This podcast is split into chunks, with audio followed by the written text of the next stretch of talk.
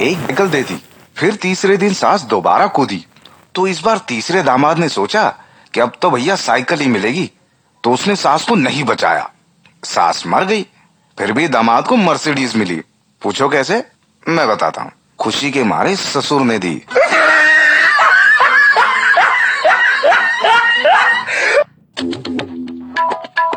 भाई साहब, एक मज़े की बात बताऊँ?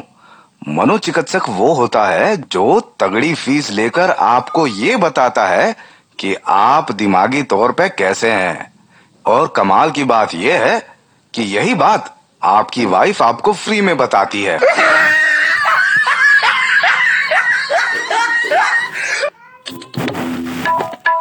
भाई साहब, कभी आपने ध्यान दिया है? दारू पियो तो आँख लाल, प्यार करो तो दिल लाल। किस करो तो होंठ लाल और पकड़े गए तो पीठ लाल और इन सब के बाद बच गए तो जियो मेरे लाल।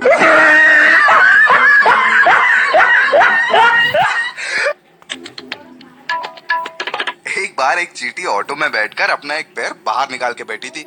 ये देखकर ऑटो ड्राइवर ने उसे टोक दिया। ड्राइवर ने कहा अरे मैडम पैर अंदर लेके बैठो ना। ये सुनकर चीटी बोली नहीं अभी रास्ते में हाथी मिलेगा। उसको लात मारकर गिराना है। साला कल बहुत लाइन मार रहा था मुझ पे।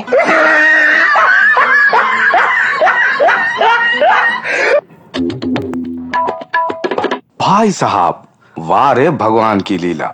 लड़कियों को मनचाहा वर प्राप्त करने के लिए हरतालिका तीज, नवरात्रि, संतोषी माता का व्रत, सोमवार आदि, ये सब। और लड़कों को मनचाही वधु प्राप्त करने के लिए मुख्य कार्य है यूपीएससी जेईई एनईईटी एमपीपीएससी पता नहीं कितने पापड़ बेलने पड़ेंगे।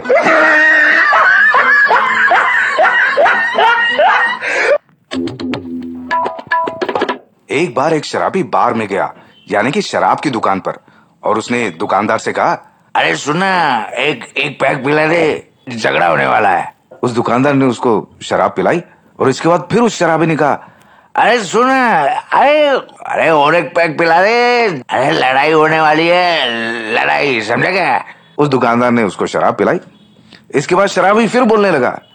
अरे सुना यार समझते नहीं बात को। अबे लड़ाई झगड़ा होने वाला झगड़ा।